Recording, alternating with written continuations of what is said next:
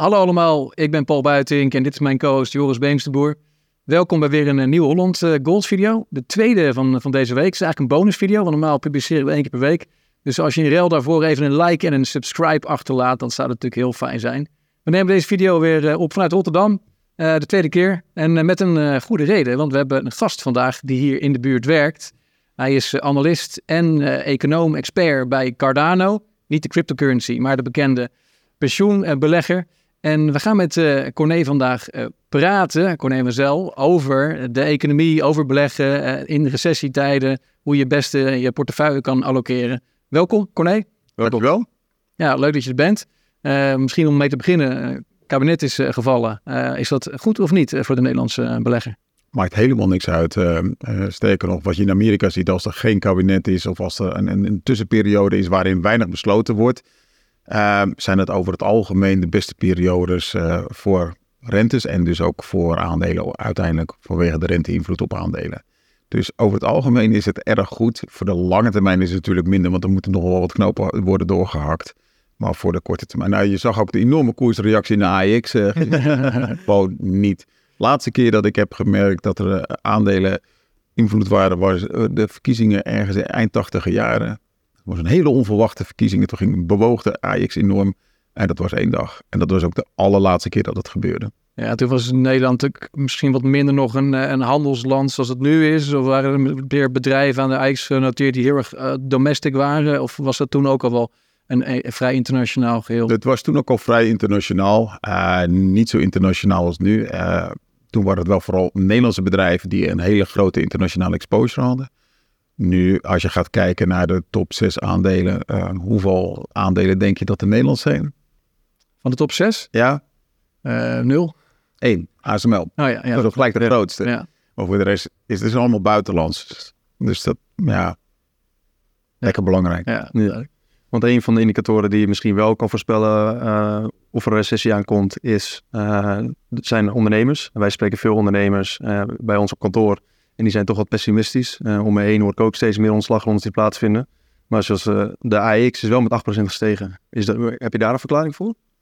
Ja, daar heb ik een verklaring voor. Uh, laat ik eerst beginnen dat inderdaad, ik denk ook dat er een recessie aan gaat komen. Ehm, je ziet dat opvallend genoeg de winsten in Europa omhoog gaan. Dat heeft nog gevolgen met, dat komt onder andere door de na-effecten van de hogere inflatie. En de lonen komen pas later. Dus je kan wel die hogere prijzen doorrekenen, maar je hebt nog niet, hè, het gros van de kosten zijn toch vaak loonkosten. Die hoef je nog niet te, te betalen. Maar dat gaat natuurlijk in de loop van dit jaar omdraaien. Dus ik ben wat pessimistisch over de winsten. Maar de belangrijkste verklaring zit in het fenomeen. Als je aan het begin van het jaar aan iedereen had gevraagd van God, hoe gaat dit jaar eruit zien? En dat, overigens heb ik dat ook gevraagd. Echt zo duidelijke consensus was op dat moment eerste half jaar wordt slecht, want er komt een recessie aan. Dat is slecht voor winsten, dus gaan koersen naar beneden. Uh, en dus er was ook een hele algemene somberheid. En dat is gedraaid in optimisme. Dus die draai, die sentimentsdraai, die heeft ervoor gezorgd dat die koersen zo omhoog zijn gegaan. En dat is wel opmerkelijk. En we hebben zelfs bepaalde stukken van de markt die in bubbelterritoria zijn vanwege eh, AI. En dat is wel opmerkelijk. En dat had helemaal niemand verwacht. Dus het is vooral een sentimentsdraai. Waar komt de positieve, die, en eh, dat optimisme dan uiteindelijk vandaan? Waarom zie je dat sentiment draaien? Ja, goede vraag. Nou, als eerste, we zaten er, iedereen was heel erg somber. En als iedereen heel erg somber is, ja, dan zijn er weinig mensen meer over om nog somberder te worden. Um, en dan blijkt opeens ja, dat de wereld niet in elkaar valt. En dan denkt iedereen, nou ja, als de wereld niet in elkaar valt, moet ik mijn aandelen gaan kopen. Dus gaan de aandelen wat omhoog. En daardoor zie je dat, dat je dus weer in zo'n positieve cirkel omhoog komt. Maar, zoals ik altijd zeg, sentiment is als eb en vloed. Het komt en het gaat. En uh, ja, er is nu heel veel optimisme, of heel veel. We kunnen dat is wel een probleem. Mensen kunnen nog veel optimistischer worden dan dat ze nu al zijn. En dan betekent dat koersen nog verder omhoog gaan. Ik wil niet zeggen de fundamentals verslechteren. En wat we hebben gezien is de koersstijgingen, vooral in de Verenigde Staten, zijn alleen maar gedragen door hoge waarderingen. Je betaalt nu 19,2 keer de verwachte winst voor de S&P 500. Dat is wel serieus hoog. En dan hoor ik ook mensen zeggen, ja, maar een paar jaar geleden was het hoog. Ja, dat was net in de post-corona-periode. Maar voor de rest, als je die post-corona-periode hebt, dat was een beetje bubbelachtig. Toen zat je op 23 keer de verwachte winst. En voor de rest heb je alleen nog de internetbubbel. Toen zat je ongeveer op 28 keer de verwachte winst. maar daarvan afgezien zijn we niet zoveel hoger als nu. Dus het is allemaal extra waardering. En het grappige is, normaal gesproken gaat die waardering in lijn met de rente. Ja. De rente is ook gestegen. Dus het loopt behoorlijk uit elkaar. En dat, dat maak, daar maak ik me wel wat zorgen over, ja. En een verklaring daarvoor is ook het coronapotje. Wat je beschreef in een van je laatste artikelen. Is dat in het begin was natuurlijk uh, voornamelijk producten die werden gekocht. En Ja. nu trekt het door naar de dienstensector. Ja, ik hoor iedereen dus nou ja, bijna klagen van... Iedereen had die recessie voorspeld en die komt maar niet. Nou, de meest logische verklaring is omdat iedereen het coronapotje nog heeft... en dat nog lekker aan het uitgeven is. En dat, dat is goed. En met name in de Verenigde Staten, bijna 70% komt uit consumentenbestedingen. En als jij dus als consument nog heel veel geld hebt en dat wil uitgeven... en de arbeidsmarkt is goed, dus je hoeft ook niet bang te zijn voor je baan... ja, hè, met een werkloosheid van 3,6% denkt iedereen van god, ja, mocht ik ontslagen worden, heb ik morgen toch weer een andere baan. Dus dat is ook het probleem niet. Dus ze geven dat geld toch heel erg makkelijk uit. Er komt op een gegeven moment wel een eind aan dat coronapotje. Zo, ja, naar verwachting ergens aan het einde van het jaar. Dan, dan zijn al die excess savings op. Ehm, dus daar zal ook wel weer een keer veranderingen komen. Maar voorlopig rollen we lekker door. Dus de- dat wordt heel veel uitgesteld. Met name aan dienstenkant. Ook bij ons zie je dat. Probeer maar eens naar een concert te gaan. Probeer maar naar een restaurant te gaan. Het zit echt allemaal propvol. Iedereen is bereid om topprijzen te betalen. Dat is heel goed voor de inflatie. Het is echt een vraaginflatie ook. Vooral in Nederland. En ja, zolang dat nog allemaal doorrolt, blijft die economie wel goed gaan. Dus wat je heel erg duidelijk ziet, je had het over de PMI's, die zijn heel erg slecht. Maar vooral aan de productiekant. Als je aan, aan de productiekant de ondernemers vraagt, die zien er best wel somber in. Want die zien de economie gewoon terugvallen. En die zijn ook best serieus laag, vooral in Duitsland. Eh, maar aan de servicekant valt het eigenlijk wel mee. Je ziet wel de eerste scheurtjes ook daar komen. Dat ook daar aan de servicekant de eerste ondernemers ook wat minder optimistisch worden. Dus ook daar zie je die effecten al langzamer gaan komen. Ja, en de arbeidsmarkt is ook vrij sterk, zoals je het al aangaf. Ehm, een van de redenen daarvan kan ook zijn dat, eh, wat ik laatst al in analyse las, dat eh, de afgelopen jaren hebben bedrijven heel veel moeite gedaan om personeel aan te trekken. Nu het wat minder met het bedrijf gaat, eh, wil je die ook niet zo snel laten gaan, want straks gaat het wel weer goed en komt die recessie toch niet. Ehm, hoe zie jij de arbeidsmarkt de aankomende jaren? Denk je toch dat die bedrijven die mensen gaan loslaten? Ik denk uiteindelijk wel, als de economie maar slecht genoeg gaat, gaat het toch wel gebeuren. Ehm, en je ziet het ook hier en daar wel. Maar ook, ook daar weer met veel vertraging. Kijk naar de non van payrolls die afgelopen week uitkwamen. Dat was nou, niet zo veel banengroei als men had gevreesd. Maar eigenlijk is dat de hele... Als je denkt dat er een recessie aan gaat komen... en de yield curve staat al een jaar te schreeuwen van... oh, er komt een recessie aan. Eh, en desalniettemin blijft die arbeidsmarkt maar doorrollen. Nou, dat is een van de verklaringen, eh, eh, afgezien van een aantal andere, zoals het feit dat de participatiegraad nog relatief laag is. Er zijn ook weinig mensen beschikbaar. Immigratie is vrij laag geweest in de afgelopen jaren. Dus van daaruit is het aanbod vrij be- beperkt. En als de vraag dan op peil blijft, want iedereen is bang om zonder mensen te komen zitten, ja, dan is dat effect. Dus, dus het gaat veel en veel langer duren. Wat je dus eigenlijk als meest logische scenario mag verwachten, is dat het een, een, een, een, een shallow recession wordt. Dus, dus een hele beperkte recessie. Een soft landing zoals iedereen het heeft. Maar soft landing is leuk. Maar uiteindelijk gaat, het gaat het vliegtuig ook weer Omhoog. omhoog. En ik ben bang dat dat een hele lange periode gaat worden met vrij beperkte economische groei. Eigenlijk kun je beter een scherpe recessie hebben. Bijvoorbeeld zoals eh, tijdens corona. En ook gelijk een hele scherpe eh, herstel. Eh, maar ik ben bang dat het ja een soft landing wordt. Maar daarna dus ook een Ja. vrij beperkte economische groei. Dus gewoon liever die pleister in één keer eraf trekken dan een klein beetje. Ja, maar dat komt gewoon door de ja, maatregelen die in de coronaperiode zijn genomen. We hebben zoveel geld uitgestrooid over de bevolking in Amerika door gewoon hoge uitkeringen. eh, door het bevriezen van de aflossing van de studieschulden. Wat overigens per oktober eh, eh, wel weer gaat gebeuren. En hier in Nederland via gewoon zorgen dat mensen aan het werk bleven. Of in ieder geval bij een werkgever bleven zitten. Ja, in Nederland hebben MKB'ers, ondernemingen hebben ook nog eh, hulp gehad eh, tijdens de coronatijd met het niet betalen van belastingen. Dus het uitstellen van belastingen. Dat wordt vanaf deze maand gaat het weer eh, geïncasseerd worden door de Belastingdienst. Het zijn 60.000 Ja. eh, MKB's die daar mee te maken hebben. Gaat dat nog voor een bepaald effect zorgen waar we als economie met elkaar last van gaan krijgen? Nou, waar ik nieuwe last van ga krijgen is dat ik al die huilverhalen in de krant weer ga lezen. Van ja, het is een schande dat we het moeten betalen. heel simpel, je hebt uitstel gekregen, klaar. En dat wist je van tevoren. Ehm, en als jij niet je normale belasting kan betalen, dan heb je blijkbaar geen uh, duurzaam businessmodel. En dus was het eigenlijk... om dicht te gaan natuurlijk. Hè. Ze werden wel gecompenseerd, maar dat was niet, in veel gevallen niet voldoende. Maar ze wisten dat het eraan zat te komen. Ik heb diverse horecaondernemers uh, gehoord die zeggen... nou, ik heb het wel drie keer al terugverdiend... Uh, wat ik in toen de tijd heb verloren. En nu, als je nu geen winst kan maken... Ik bedoel, kijk wat je betaalt in een restaurant of een, uh, een café. Kijk hoe vol het zit. Dus de volumes zijn er en de prijzen zijn er. En de marges zijn er ook. Dus uh, wat dat betreft, als je nu gaat klagen van ik heb het nog niet terugverdiend, dan mankeert er wat aan je, aan, je ondernemerschap. Ja. Hey, het klinkt hard, weet ik. uh, is... en, er, zullen uitzonderingen zijn waar dat wel zo is. Uh, ik, ik, ken ook een horecaondernemer die moet sluiten vanwege tekort aan personeel. Ja, dat, ja. Dat hoor je natuurlijk ook heel veel. Uh, die druk blijft enorm. En ook ziekteverzuim en stijgende loonkosten speelt ook allemaal mee. Dus ik vraag me af of al die ondernemers wel zulke marges hebben als jij die net omschrijft. Maar ongetwijfeld zit er ook een hoop tussen wat al eerder dicht had moeten gaan eigenlijk al voor de corona. En die... Ziekteverzuim, eh, ook daar ben ik vrij hard, ligt toch vaak aan de ondernemer zelf. Als je een heel hoog ziekteverzuim hebt, dan ben je blijkbaar niet goed voor je personeel. En iedereen die ik ken die in horeca werkt, denk ik van nou, steek nog, ik doe het zelf voor de grap wel eens. En ik denk, nou, kan me voorstellen dat je hier nou niet als werknemer erg blijven wordt. En je wordt te pas en te onpas opgeroepen. En als er geen werk is, ja, dan kan je en dan denk ik, ja, als je op die manier met je werknemers omgaat, ja. Ja, dan, dan, dan vraag je er zelf om.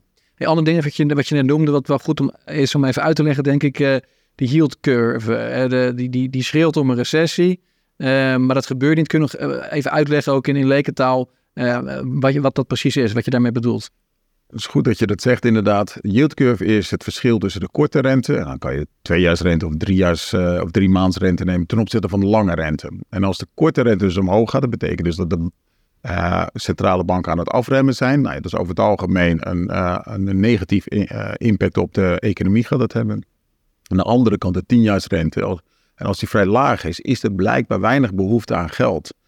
En als er weinig behoefte aan geld is, betekent dus dat ondernemers niet gaan investeren, consumenten niet gaan consumeren. Die gaan dus minder gauw een auto kopen, dat soort zaken. Dus de behoefte aan geld is beperkt. Nou ja, als het dus omgekeerd is, betekent dat de centrale bank op de rem staan en de behoefte aan geld laag is. Erg in beide gevallen zorgt het voor uh, een minder economische groei. En dat is wat je dus op nu, op nu, ziet. Het is wel zo dat ik uh, de yield curve wel een beetje overschatte indicator vind. Om twee redenen. Uh, als eerste, iedereen zegt van, nou kijk, voor de coronaperiode was hij ook al negatief. En er kwam een recessie aan. En die twee dingen hebben natuurlijk helemaal niks met elkaar te maken. Um, en het tweede is dat de lead time, dus de tijd dat het voorspelt, soms zo lang is. Uh, je hebt wel eens periodes dat het drie jaar duurt voordat de recessie komt. Ik denk, ja, uh, in principe heb je om de vier jaar een, een voorraadcyclus. Dus logisch dat je binnen drie jaar eens een keer een recessie gaat krijgen. Dus het wordt een beetje overschat. Desalniettemin, vanwege die twee factoren die ik net noemde, moet je er wel op letten. En die yield curve is heel erg negatief. Hoe lang al? Het is precies een jaar negatief. Ja, En zo negatief als die nu is, moeten we echt terug tot begin jaren 80 voordat we zulke enorme verschillen zien. Toen jij, net, toen jij net begon te werken volgens mij. Dus. Zelfs nog voordat ik begon te werken. En dat is dus al heel lang geleden. En uh, iets wat ook invloed heeft op de economie is de rente. En uh, de centrale banken zijn natuurlijk constant de rente aan het verhogen. Um, wat, bedrijven raken op dat moment in problemen op een gegeven moment dat ze moeten herfinancieren. De vastgoedmarkt, de meeste mensen zetten vast voor tien jaar of langer. Ja. En die, dat, die, onder, uh, die hebben op dit moment niet heel veel problemen. Maar de bedrijven, commercieel vastgoed, is wat je ook schreef in een van je artikelen, die ervaren nu wel de eigen problemen mee. Ja, het, het grappige is, als je naar de brede ondernemers kijkt, die hebben echt wel geprofiteerd van die lage rente en hun rente over het algemeen langer vastgezet dan normaal gesproken. Dus eigenlijk hebben ze dat heel goed gedaan. En het grappige is, je ziet het ook bij consumenten. De Amerikaanse economie is significant minder rentegevoelig als vroeger. Daarom werkt het ook veel minder makkelijk als vroeger. Vroeger hadden ze allemaal veel kortere uh, rentevastperiodes en die hebben het allemaal ongelooflijk verlengd. Dus ook consumenten zijn daarin slim geweest, hebben geprofiteerd van die lage rente. Betekent wel dat de huizenmarkt nu gelijk op slot zit. Want ja, als je met een hypotheekrente zit van 3, 4 procent en je weet als ik nu een nieuw huis ga kopen, dan moet ik 7 procent betalen. Dus op een duurder huis een veel hogere rente. Nou, dat blijft nog maar even zitten. Dus die huizenmarkt blijft ongelooflijk op slot zitten. Zie je ook hier enigszins. Um, maar er zijn bepaalde segmenten van de markt, bijvoorbeeld inderdaad vastgoed. En ik ben benieuwd hoe dat gaat aflopen. En dat zie je zowel in Europa als in de Verenigde Staten. Die zijn wat korter gefinancierd. zit heel veel bij private equity. Uh, en die hebben allemaal uh, de private debt uh, staan. Dat zijn over het algemeen kortere periodes. Het zijn hele opportunistische beleggers. Die zeggen van ja, als ik iets minder hoef te betalen voor een korte looptijd, dan doe ik dat. maar ja, dat loopt dus nu wel verkeerd af. En ik ben wel benieuwd hoe groot die schade daar is. En je hoort heel veel verhalen over belachelijk grote cijfers. Tot mensen die zeggen van nou, het valt allemaal wel mee. Hoe het precies zit, dat zal de toekomst uitwijzen. Het is wel een duidelijk risico. En je ziet nu al de eerste jingle mails, uh, maar dan bij grote oren het goed projecten binnenkomen. Jingle mail is uh, als jij denkt van nou god, ik kan mijn hypotheek niet meer betalen uh, en ik kom er toch nooit meer vanaf en dit, dit wordt nooit wat en de waarde van mijn schuld is zoveel hoger dan de waarde van mijn huis. Ik lever mijn sleutels in bij de, bij de bank. Die stop je door de brievenbus en dan hoor je dat gejingle, zeg maar. Vandaar de naam Jingle Mail. Maar nu zie je dat bij grote het goed beleggen zijn. Op diverse hotels in San Francisco waren er vorige week een paar, paar grote kantoren. Unibuy heeft bijvoorbeeld al een van de grote projecten. 5% van de totale Amerikaanse portefeuille. Gewoon de sleutels ingeleverd. Ga je goddelijke gang maar. Kijk maar wat je met dat pand doet. Dat is toch veel minder waard dan wat ik aan schuld daar tegenover heb staan. Dus... Uh, doe ermee wat je wil, maar het is een bijzorg niet meer. Ja, maar het kan alleen in Amerika, toch? In Europa heb je niet de mogelijkheid. Gelukkig kan het alleen in Amerika, inderdaad. Eh, want het betekent wel dat je veel hogere risicopremies gaat inprijzen als dat soort risico's bestaan. Sterker nog, ik denk dat die risicopremies veel te laag zijn in de Verenigde Staten. En dan komen ze elke keer pas achter op het moment dat het fout gaat. Overigens, een leuk detail. Degene die er op tijd uh, achter kwam, was en de CEO van ABN AMRO. Die had een enorme portefeuille heeft toen zijn hypotheekbusiness op tijd verkocht.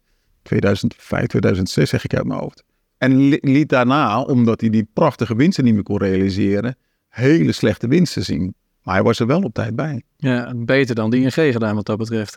Ja, inderdaad. Kon niet al te aanrommel. Ja, het stomme is wel dat ABN AMRO eh, overgenomen werd vanwege de lage winstgevendheid. Maar wel omdat de CEO het zo briljant gezien had. Ja. Maar dat terzijde. Ja, mooie anekdote.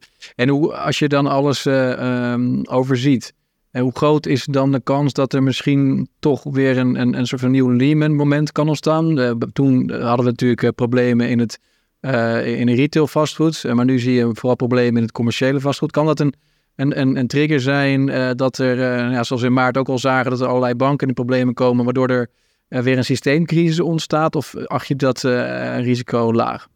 Als eerste, die banken waren wel heel eh, specifiek. Dat waren allemaal banken met een bepaald soort klanten, met vrij grote klanten die makkelijk hun geld konden wegtrekken. Uh, en die waren allemaal gekenmerkt door slecht balansmanagement. Ze hadden echt hun duration risico liet zich gewoon uit de hand lopen. Nou, allemaal dankzij meneer Trump die de regels heeft versoepeld voor dit soort banken. En dank wel meneer Trump. En het is ook mooi het voorbeeld dat, dat een populist altijd prachtige regels weet te verzinnen en uiteindelijk na een paar jaar blijkt het een puinhoop te zijn. Dan mag iemand anders het opruimen. Uh, ook hier weer een heel duidelijk voorbeeld. Dus dat, was heel specifiek. Ik denk als je de vergelijking maakt met uh, de hypotheekcrisis in uh, eh, 2008, dat er toch wel wat verschillen zijn. Dit zijn heel veel private debt partijen. En dat betekent dat het private partijen zijn die de verliezen moeten leiden. En niet zozeer de banken zelf. Dus ik denk dat daar de grootste klappen gaat vallen. Heel erg vervelend, maar die gaan gewoon failliet. Die kun je gewoon simpelweg dood laten gaan. Iemand is zijn geld kwijt, jammer. Uh, maar het zijn niet de banken die gered moeten worden. Ook bij de banken zullen wel problemen zijn, maar ik denk dat het dus relatief beperkt is ten opzichte van wat we in uh, eh, 2008 hebben gezien. Ja. En ik wil toch nog even terugkomen op de vastgoedmarkt. Je gaf aan dat het op slot uh, zit. Ehm, wat voor gevolgen heeft dat op de huizenprijzen? Is het juist positief voor de huizenprijs, omdat er minder aanbod is? Of? Ja, nou, de huizenprijs is altijd, uh, net zoals bij alle assetcategorieën, uh, van heel veel uh, factoren afhankelijk. de hypotheekrente in Nederland is heel hard gestegen. Dus dat betekent, als je het heel simpel zou zeggen, nou, dat betekent dat aandelen of de huizenprijzen keihard naar beneden moeten. En dan zie je die huizenprijzen nu denk je, nou, er is een procent of zes vanaf. En het begint alweer te stabiliseren. En denk je, is dit nou alles? met een, een, een rente die zo hard omhoog gegaan is. Maar de verklaring is natuurlijk dat een hoop mensen die kijken A naar de inflatie en weten dat het uiteindelijk in de huurprijzen komt. Want dat is het alternatief, want je moet toch ergens wonen. En B, dat de werkgelegenheid nog steeds zo goed is dat ze denken, ja goed, als ik een huis kan kopen met mijn baan, voor die baan hoef ik niet bang te zijn. Dus als ik ontslagen word, heb ik zo weer een andere baan. Dus dan durf je dat wel aan. En dat houdt elkaar uh, redelijk in balans en dat verklaart waarom die huizenprijzen niet zo hard dalen. Als die huizenprijzen, als je wil dat de huizenprijzen moeten gaan dalen, dan zal het slechter moeten gaan met de economie. En zal de arbeidsmarkt is een, het meest belangrijke factor. Als daar verandering in gaat komen, zal dat impact hebben op, uh, op de huizenmarkt. Ja, maar de andere rente moet nog meer omhoog, die, die leenruimte of verder wordt beperkt. Maar ja.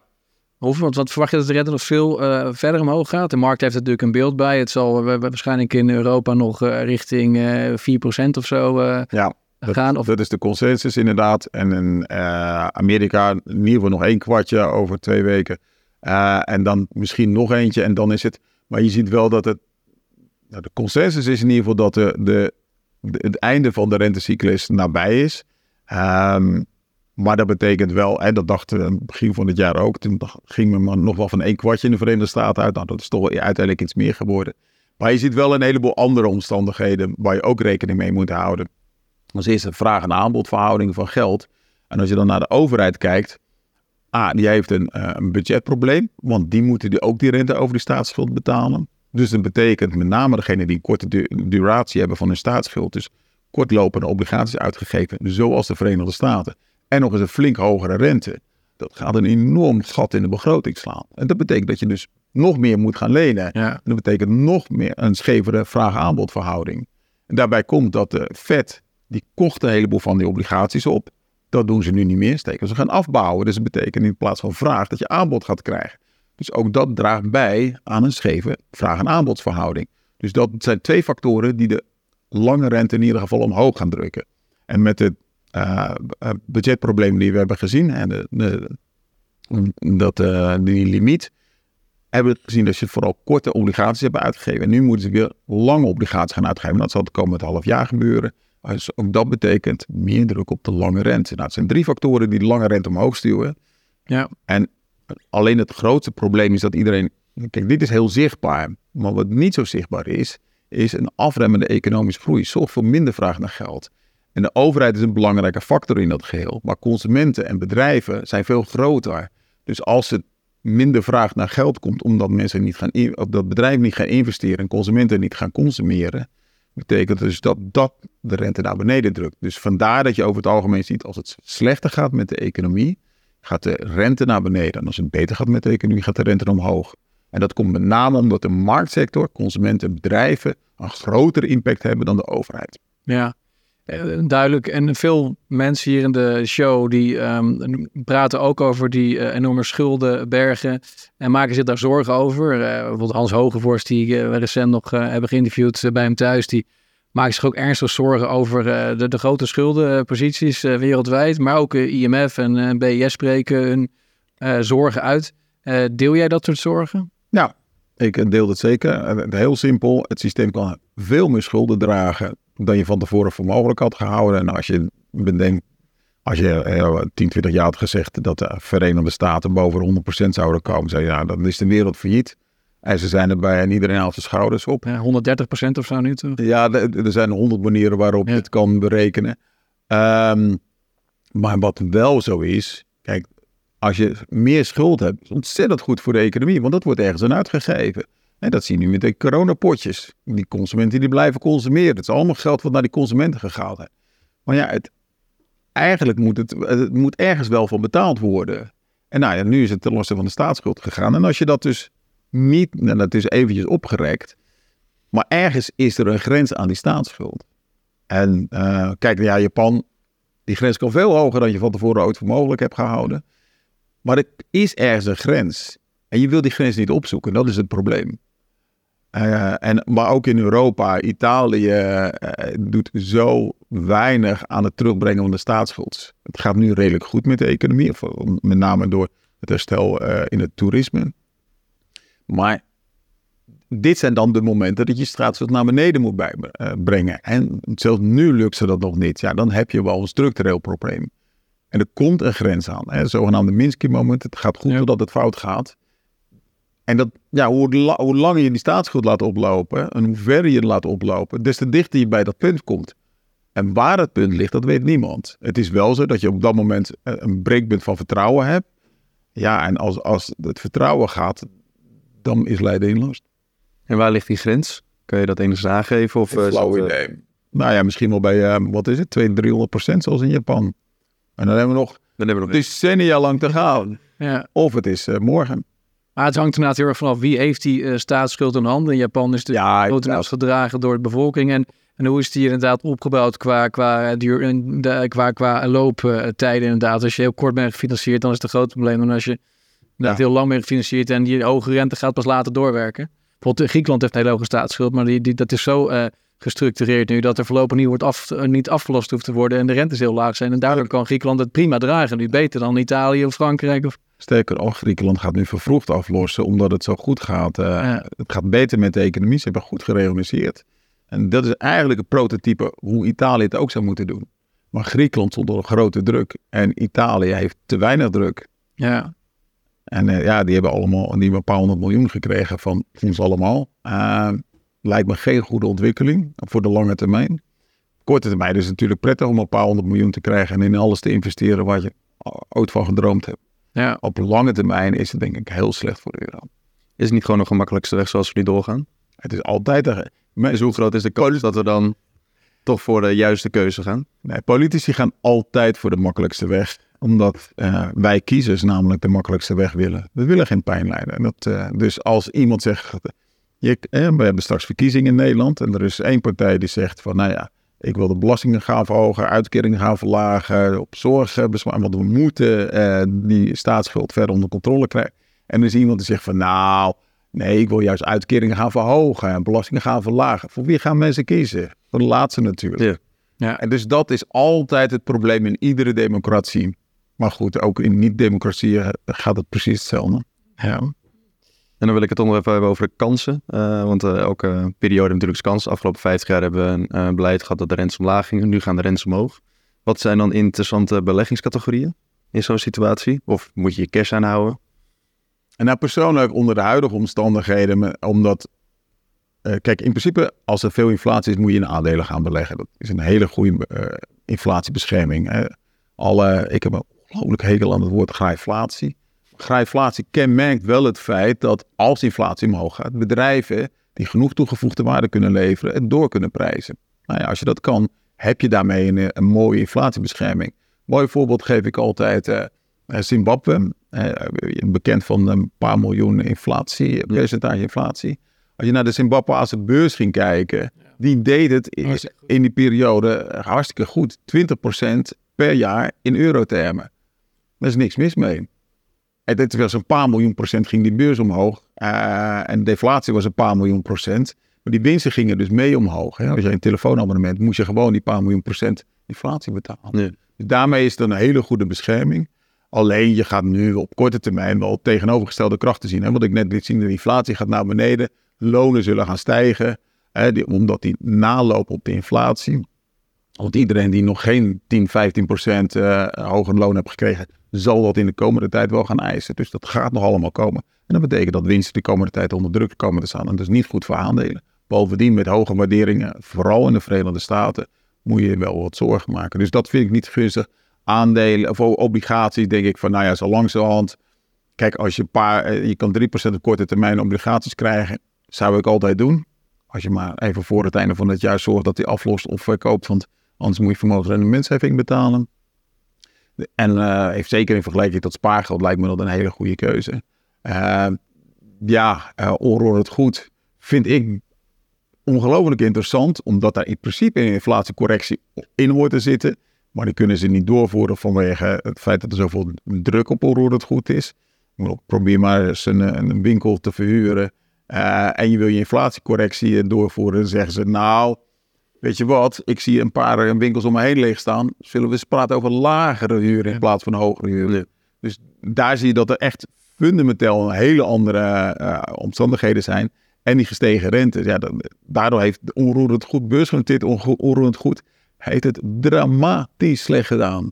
Uh, maar je ziet dat af en toe wel wat ja, oplevingjes zijn. En dan gaat opeens die goed keihard omhoog als de rente wat naar beneden gaat bijvoorbeeld. Dus daar zou soms wat kunnen speculeren. Maar voor, ik zou wel redelijk langs de zijnwijn uh, willen blijven staan. En ben je zelf uh, privé gewoon redelijk gespreid als belegger? Of, of, ben, je, uh, of ben je een behoorlijk uh, gefocust op een asset categorie? Um, ik ben, vind ik, redelijk gespreid. Ik zit er wat korte termijn obligaties. Um, wat aandelen, wat, wat individuele aandelen. En in indexfondsen natuurlijk.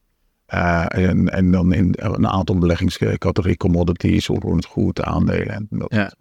En, eh, en, en bij, bij Cardano ben je natuurlijk ook, uh, gaf je vooraf aan, niet alleen expert, analist, maar ook betrokken bij uh, allocatie van, van assets voor klanten, denk ik, van Cardano pensioenfondsen. Um, er wordt heel veel gesproken natuurlijk nu over ESG en, en bepaalde eisen waaraan beleggingen van pensioenfondsen moeten voldoen. Het moet allemaal groen zijn. Um, daarentegen zijn de rendementen niet altijd goed op dat soort investeringen.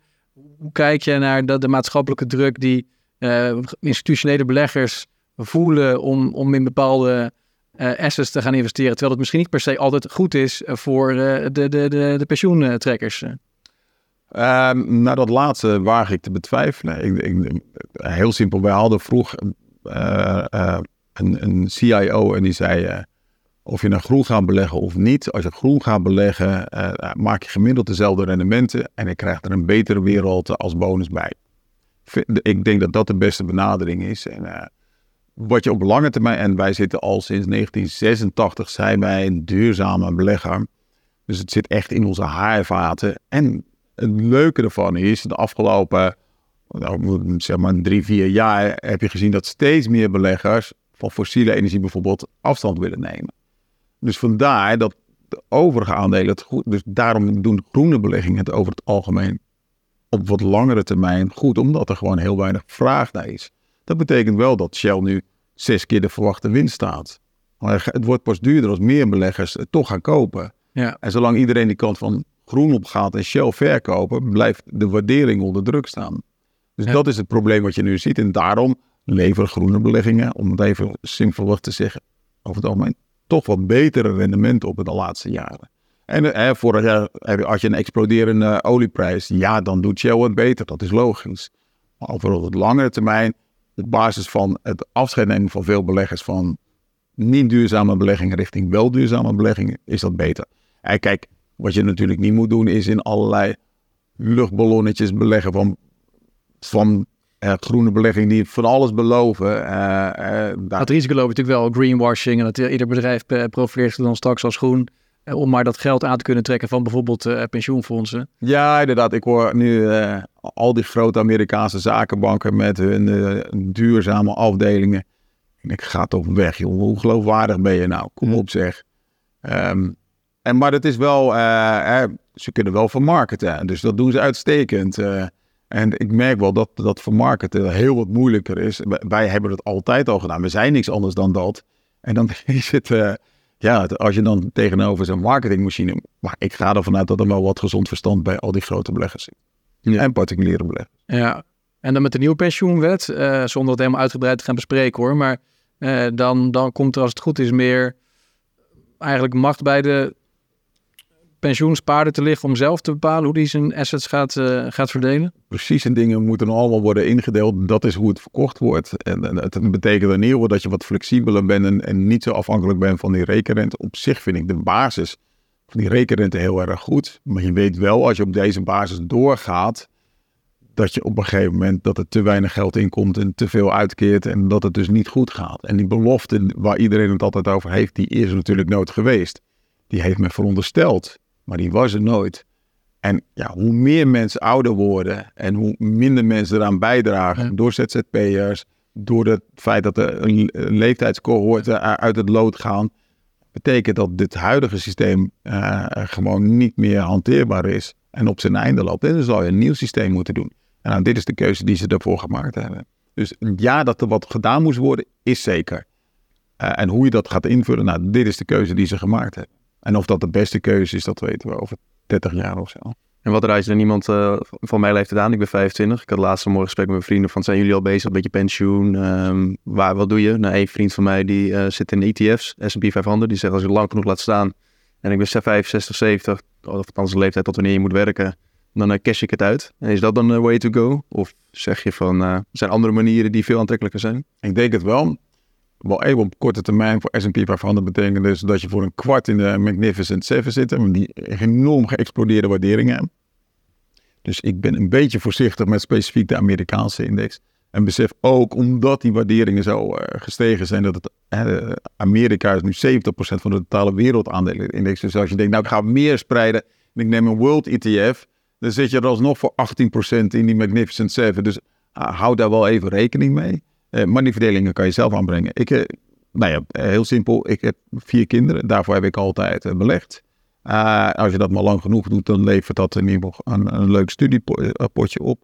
Um, maar uiteindelijk worden ze natuurlijk boven de 18, dan moeten ze het allemaal zelf gaan doen. En nou ja, ik heb ze dus die lessen meegegeven. En wat je dus nu ziet, voor zover hun inkomsten er toelaat, dat ze ook zelf die maandelijkse stortingen doen. En dat werkt op lange termijn het beste.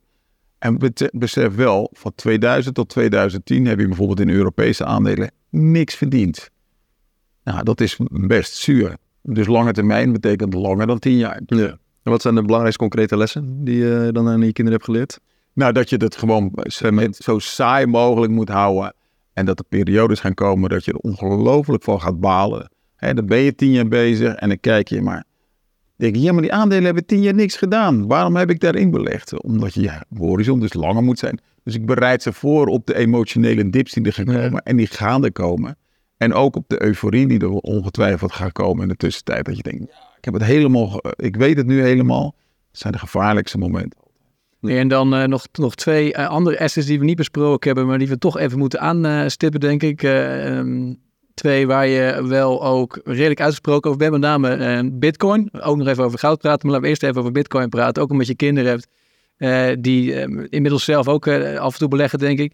die hebben wellicht een bepaalde interesse gehad op enig moment, misschien voor Bitcoin en crypto, terwijl je zelf um, kritisch bent over Bitcoin en crypto. Kun, heb je er wel eens thuis dan met je kinderen gesprekken over gehad? En waar hebben ze interesse getoond soms? Of waren ze net als jij gewoon altijd sceptisch? Nou, ik ben blij dat ik ze veel met ze over gehad heb. En dat ze zelf tot de conclusie kwamen dat het uh, niks voorstelt. Het is maar wat de gek ervoor geeft. Daar kan je van veel categorieën over van zeggen. Maar zeker voor crypto's.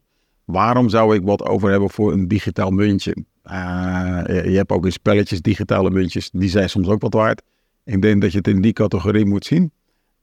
Ik, uh, het, grappige is, um, ik geef wel eens gastlessen op de universiteit en zo. En Heel lang geleden kwam er een student naar me toe en die zei, weet je wat je moet kopen? Bitcoin, zonder koers op 40 dollar. Ik zei, joh, ik snap het niet. En als ik het niet snap, dan doe ik het niet. Uh, dus uh, hoe enthousiast die man ook was. Ja. Ik ben hem nooit meer tegengekomen, dus ik hoop dat hij als een bitcoin nog had er flink wat. Um, nou, 40 dollar heb ik nee gezegd. Ja. Geen spijt van? nee, nee, ik heb er geen spijt van. De koers is, kijk, natuurlijk had ik graag ja. voor de gein een, paar bitcoins willen kopen, hè, zeg een stuk of tien. Dat had best leuk geweest als die nu op 30.000 staat. Uh, maar dat heb ik niet gedaan en om de basisreden nog steeds af. En dat geldt voor alle beleggingen. Als je het niet snapt, ja. moet je het niet doen. Um, en ik, wat ik wel snap is waarom de koers omhoog gaat. Als je wantrouwen hebt in het financiële systeem, en uh, uh, ja, is Bitcoin een mogelijkheid. Um, en de tweede is waarom de recente koersstijging is geweest. Ja, simpelweg als het aanbod vaststaat en er komt meer vraag omdat de ETF's allemaal geïntroduceerd worden. Ja, betekent dat de vraag omhoog gaat en het aanbod gelijk blijft. Dus gaat de prijs omhoog. En dat is nogal simpel. Dus uh, ik snap wel waarom die omhoog gaat. Uh, maar als ik naar de tussentijdse bewegingen, dan gaat er in één weekend gewoon, uh, of in, in een half uurtje gaat er opeens duizend dollar bij of af. En ik denk, en dan kijk ik op Twitter naar alle Bitcoin-volgers en zo. En dan kijk ik naar de verklaringen en dan, en dan zie ik niks. Ik denk, jullie weten het zelf ook helemaal niet. Ja. En, en, bijvoorbeeld een BlackRock geeft dan aan uh, dat ze een, ETF uh, eh, willen. En de CEO van BlackRock, uh, geen kleine jongen natuurlijk, Larry Fink, is ook ineens heel positief over Bitcoin. Daar waar hij een paar jaar geleden dat absoluut niet was. noemt het ook echt wel het, het nieuwe digitale goud, een, een belangrijke safe haven. Ehm, jij zit zelf in die, in die institutionele markt. Uh, zie jij in Europa dat er wat van dat enthousiasme uh, wordt uh, gedeeld met BlackRock? Bijvoorbeeld als je kijkt naar Nederlandse pensioenfondsen, of is, is crypto daar absoluut nog een, een no-go? Oh, er zijn hier en daar wel wat pensioenfondsen die er wel eens naar kijken. maar over het algemeen niet. Ehm, en die kennen Larry Fink goed genoeg om te weten van... als hij denkt dat je ergens geld mee kan verdienen... dan zal die zijn moeder nog verkopen. Ehm, dus wat dat betreft vind ik het ook hypocriet dat hij zich zo ge, gedraaid is... Ja, Misschien is hij tot, tot inzicht gekomen. Dat kan natuurlijk ook. Geloof je dat zo? Ik denk dat het een opportunist is. dat denk ik ook. Als hij ergens aan geld kan verdienen, dan, dan zal hij dat doen. Um, ja, en als een Bitcoin ETF, als mensen daar, als daar vraag naar is, zal hij het met alle liefde aanbieden. En als hij daarvoor zich moet bekeren, uh, om te geloven dat het een nieuwe goud is, zal hij dat zeker doen. Maar dat is voor Cardano nog geen reden om ook uh, te adviseren richting klanten of zelf om, om een positie in te nemen in, in Bitcoin? Nee, omdat, ondanks onze naam is dat niet zo. Nee. En dan goud. Uh, hoe, hoe, kijk je naar, naar goud? Je, je, had net een mooi boekje gegeven met allerlei beleggingsuitspraken van allerlei goeroes. dank daarvoor nog. Ik heb het niet op tafel liggen hier, maar een mooi boekje. Um, daar, daar, stond ook wel wat in over, over goud. Mark Skousen heeft ooit gezegd dat uh, aandelen, obligaties, alles kan naar nul gaan, maar uh, goud en zilver behouden in ieder geval nog wat waarde. Wat is jouw, uh, jouw um, ja. mening over edelmetaal? Nou, een individueel aandeel kan naar nul gaan, maar de beurs zelf als totaal niet. En als dat zo is, dan heb je ook niks meer aan goud. dus dat even, maar ik vond het wel een leuke quote, dus daar hebben we het tegen gezet. Nee, ehm, goud heeft in ieder geval het voordeel van bitcoin, dat het een serieus track record heeft. Dat gaat al uh, vele eeuwen terug. Uh, dus wat dat betreft is dat een groot voordeel. Um, en ik heb ook wel, ik beleg af en toe wel eens in goud. Maar dan doe ik het alleen maar omdat als de technicals goed zijn. Als je een heleboel ETF-uitstromen ziet in goud, dan betekent dat de particulier goud al mee heeft verkocht. Nou, dan betekent dat, net zoals met aandelen, dat de potentie omhoog is. Als de rente laag is, is dat een voordeel voor goud. Nou ja, als die technicals allemaal goed zijn, wil ik best in goud beleggen. Ja. Maar dat betekent niet dat ik in het fundamentele verhaal geloof. Eh, goud is nog altijd een stukje geel metaal. Hartstikke leuk. Ik heb een gouden ring om. Daar hecht ik veel waarde om. Maar waarom zou dat meer waard worden? Je bent puur afhankelijk van de volgende belegger na jou die bereid is om er meer voor te betalen. Dus je moet gaan nadenken waarom de, ja. Als je inderdaad verwacht dat er in de toekomst uh, meer vraag naar zal uh, komen, bijvoorbeeld als je nu ziet hoe centrale banken toch bezig zijn om goud te accumuleren, uh, omdat ze wellicht voorsorteren op, op een ander financieel systeem waarbij de dollar minder als reservemunt wordt gebruikt en goud misschien meer als een reservemunt. Dat is natuurlijk een, een, een reden, wellicht ook om als particulier daarop in te spelen en, nee. En, en, mee te gaan. Dus dat, dat, maar dan moet je dus goed nadenken over wie dat goud na je gaat kopen. Als jij dus denkt dat al die centrale banken allemaal goud gaan kopen, wat mogelijk is, dan is dat een, een, een, een goede reden om dat te doen. Maar alsnog, je hebt niks. Je hebt alleen een stukje geel metaal. er komt geen dividend uit, er komt geen rente uit. Uh, en dat is het enige wat je erin hebt. Maar als al die centrale banken gaan kopen, kwestie van vraag en aanbod. Ja. Uh, het, aanbod neemt wel toe door al die goudmijnen, maar niet in zodanige hoeveelheid dat het zoveel meer die, dat aanbod aan kan. En als dat het vertrouwen van centrale banken dus vermindert zelf in, in bijvoorbeeld de dollar, wat ik me wel iets bij kan voorstellen gezien het oplopen van staatsschuld, betekent dus dat de vraag toeneemt. Duidelijk. Joris, had jij nog... Uh, ik heb verder gevraagd. Nee, heb jij misschien nog een laatste eh, aandelentip voor mensen? Van, uh, kijk, kijk naar dit bedrijf, dat is echt ondergewaardeerd. Misschien wel leuk om het heel, heel, heel, concreet te maken nog voor de... Ja, dat kan ik zeker doen, maar dan heb ik gelijk geen baan meer. Omdat dat dan een, een, een, een tip geven is. ja, dat mag niet. Dus daar probeer ik me altijd zo ver mogelijk te vertalen. Bij tip geven moet je altijd aan denken van... Oké, van wie krijg ik die tip? Waarom zegt hij dat? meestal is het zo omdat iemand in een positie zit en die denkt van ja, maar eh, ik ben hier zo enthousiast over. Uh, dus ik wil dat andere mensen het ook gaan kopen. Want als andere mensen het gaan kopen, gaan mijn prijs ook omhoog. Ja, Larry Fink. Larry Fink, inderdaad. En veel met crypto zie je, daar zie je veel hetzelfde. Dus mijn belangrijkste tip is, luister niet naar tips. Staat ook in het boekje volgens mij. Oké, nou dat vind ik een mooie, mooie tip om mee te eindigen. Luister niet naar tips. Uh, Corné, uh, hartstikke bedankt voor je tijd. Ja, erg leuk. Heel leuk.